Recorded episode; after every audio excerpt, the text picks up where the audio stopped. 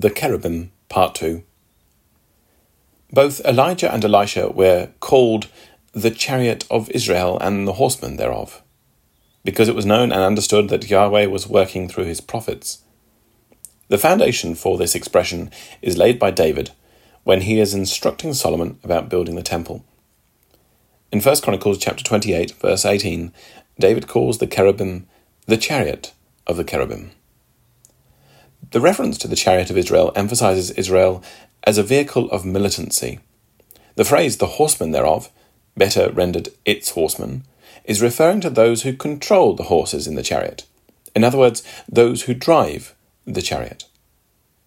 To understand this language, we have to cast our minds back to the days of Samuel, when the school of the prophets was established due to the failure of the priesthood under Eli and his sons, to foster spiritual health within the nation. It was this prophetic group that Elijah and Elisha developed to become the horsemen who would drive the faithful remnant to maintain faith in Israel. When each of these two prophets were called the chariot of Israel and the horsemen thereof, we see the cherubim at work in the nation with a focus on the prophet as the medium by which God's Spirit was at work in these men. What was understood by Elisha and King Joash was that the power and well being of Israel was all wrapped up in having the right man directing Israel.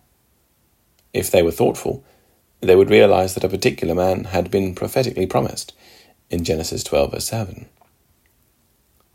Between the times of Elisha and Ezekiel, the seraphim of Isaiah are introduced. Though cherubim and seraphim are each a manifestation of divine glory, there are differences in the portrayal of the glory unveiled. Where we have a cherubic chariot, the emphasis is on the divine control exercised through an agent. With the seraphim, the emphasis is on the field of operation under divine control. To understand the connection between the seraphim and the cherubim of Ezekiel, we have to appreciate the way in which sin needs to be defeated. In Genesis 3, verse 24, the cherubim were introduced to challenge sin and preserve the way. In Isaiah chapter 6, the seraphim were introduced to reflect the future holiness and glory of God across the world, to punish Judah for their sins, and also to cleanse the righteous from their iniquity. The word seraphim means burning ones, and the prophet's mind would immediately understand God's burning anger at the nation's sin, and this, in turn, evoked a recognition that he and the people were deserving of God's judgment. But this recognition is followed by an altogether different aspect to their burning judgments. When Isaiah confessed his sins, the seraphim were immediately dispatched to consume his sin.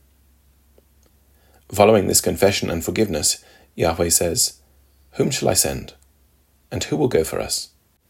Having been purged of sin by the coals of the altar, Isaiah answers, Here am I, send me.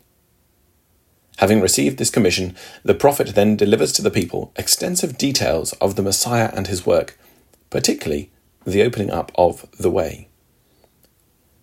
Ezekiel had already been carried in captivity to Babylon as one of the good figs, but Judah and her king are still at Jerusalem with the temple intact. It is about 16 years since Josiah died and about 29 years since Josiah had the temple cleansed ready for the use, when the book of the law was found and a covenant was made with the people. Hence, there would be many in Ezekiel's time who could remember this whole period. They had been warned given an example to follow and encouraged to reform, but had continued to go their own way. The good figs had been taken to Babylon to undergo correction, whilst Jeremiah remained in the land, attempting to work with the last feeble remnant. The cherubic work with the nation in the land was about to cease. God could no longer dwell there when all that he stood for was rejected. These circumstances provide the background for God's message through Ezekiel. Judah's rejection of Yahweh necessitates Yahweh's removal of his presence from his people. It was time to provide Ezekiel with a vision of the cherubim departing from the temple and the land to illustrate God's rejection of the nation. It is interesting and fitting that with the Babylonian captivity, the cherubim and mercy seat, together with the ark, disappear from the pages of Scripture and remain absent from Judah and Israel to this day. Significantly, the same prophet was advised that a future temple will be built, and the cherubic glory will one day return. In Ezekiel chapter 1, the prophet sees a strong wind coming out of the north, accompanied by a great cloud, seething with flames of a fire. Around it, brightness, and in it, brilliant shining. Clouds represent God's presence in a multitude, and the wind signifies the speed and force of an army. The wind coming out of the north is that upon which God's anger is riding to judgment, and this wind is coming from Babylon. The description of the cherubim in the first 11 chapters of Ezekiel is the most extensive description given in Scripture and is intended to portray the removing of the glory of God from Solomon's temple in Jerusalem. Judah had abandoned Yahweh, and so Yahweh will abandon Judah. In chapter 43, the prophet sees the return of the cherubim at the time of our Lord's return from heaven. Each cherub was basically a man with four faces and four wings, possessing hands and calf's hooves. Between each cherub and the next stood a wheel, and a wheel within that wheel. In the space above was a throne. We see in verses 4 and 18 of chapter 10 that the glory of Yahweh moves first, and then the cherubim follow. It is the glory of God that has decided that it is time to part from Judah. God can no longer work nationally with that generation. Thus, the glory directs the cherubim to depart. The hooves of the cherubim express the action of treading down in judgment. The coals of fire that come from the hand of the cherub are scattered upon Jerusalem, further emphasizing God's wrath in judgment at Judah's wickedness. All the foundations of the cherubic purpose have now been laid. First, its fundamental objective is expressed to make sure God's purpose is fulfilled and his glory exalted. Next, it is seen working through faithful men and women, moulding and shaping God's people. Then it works in a nation to produce a divine kingdom, ever revealing God's care, guidance, and protection in the process. Furthermore, God would work through layers of agents manifesting his control, thus foreshadowing the appearance of God's Son, who would rule over all as the fullness of God's glory on earth forever. The four faces of the cherubim only appear in Ezekiel's vision. All the other descriptions give no indication of having anything other than a normal face. This means that the faces are peculiarly appropriate to the departing and returning of the glory to Israel.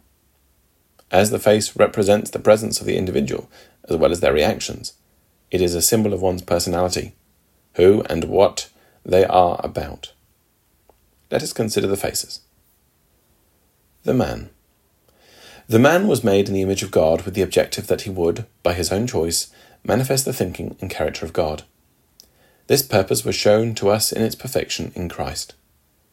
Remember Christ's answer to Philip when he asked, Show us the Father? Have I been so long time with you, and yet hast thou not known me? Christ says in John 14. Christ is saying to Philip, You must know how I think and how I act in all circumstances. You are seeing the character of God in operation. Man was ultimately made to be like this. The ox. In the ox, we have the best example of service. A bull is aggressive and possessive of the herd, but an ox is the perfect servant. An ox will gently take the load and patiently bear it. The lion. Now comes the other side of the picture. Here we have the king of beasts, the one who declares his supreme authority and is respected and feared. This is the symbol of dominion and rulership. The eagle. Finally, the eagle brings to the fore the aspect that makes it the master of the sky. The vision of the eagle is unequalled. From tremendous heights it can see small prey. Also, it is the only creature that can look directly into the sun and see any prey that is in front of the sun. There is no escaping its vision, it has full knowledge of all that is going on. The first two faces, man and ox, both indicate a process that comes to fullness of quality, manifestation and service. The second two speak of state, dominion and supremacy. God departed from the nation because there was no acceptable service from his people. Therefore, they forfeited their national dominion and supremacy. When their king brings the glory back, the nation will resume acceptable service and enjoy dominion and supremacy once more. Ezekiel's return of the glory is picked up in Revelation chapter 4 in the vision surrounding the four beasts, or in Greek, the living creatures. Though they link to Ezekiel's cherubim, they are in fact very different. There are only three attributes which are similar eyes, wings, and faces. But even then, there are differences. They have six wings instead of four. Their faces are four in total instead of four each. Also, one face is different. The ox has been replaced by a calf. The ox was a work animal, whereas the calf was a young bull used for sacrifice. When Paul speaks, he uses this word for calf in Hebrews 9, and he is speaking about the Day of Atonement. This association of the word was extant at the time John wrote, so it is likely that the work of atonement in Christ is the idea implied by the face of the calf. The picture in Revelation 4 is really one of the kingdom state of the redeemed. The four living ones appear as a separate symbol to the 24 elders. Not that they are different groups of the redeemed, but rather they represent different aspects of their work. The four living ones will continue to keep the way open and bring the glory back to the land. The 24 elders, on the other hand, represent mature and righteous leadership. The cherubim are introduced to us with a flaming sword, indicating that they represent warfare, but not just any warfare. It is a warfare upon which everything depends the battle to the death between the righteousness of God and the power of sin. The climax of the battle occurred when God raised up his Son to defeat sin once and for all. This victory, through the offering of Christ, is prefigured in the mercy seat of the ark in the tabernacle. It is the two cherubim being all one with the mercy seat that foreshadows the oneness we have in Him, in that sacrifice and in that future glory. The two standing cherubim in the temple speak of the protection, rulership, and supreme judgment in the kingdom of peace under the King of Peace. The vision of the four living ones in the apocalypse acts as a finale to the drama. Sin totally destroyed, and the righteousness and glory of God manifesting itself to all and in all.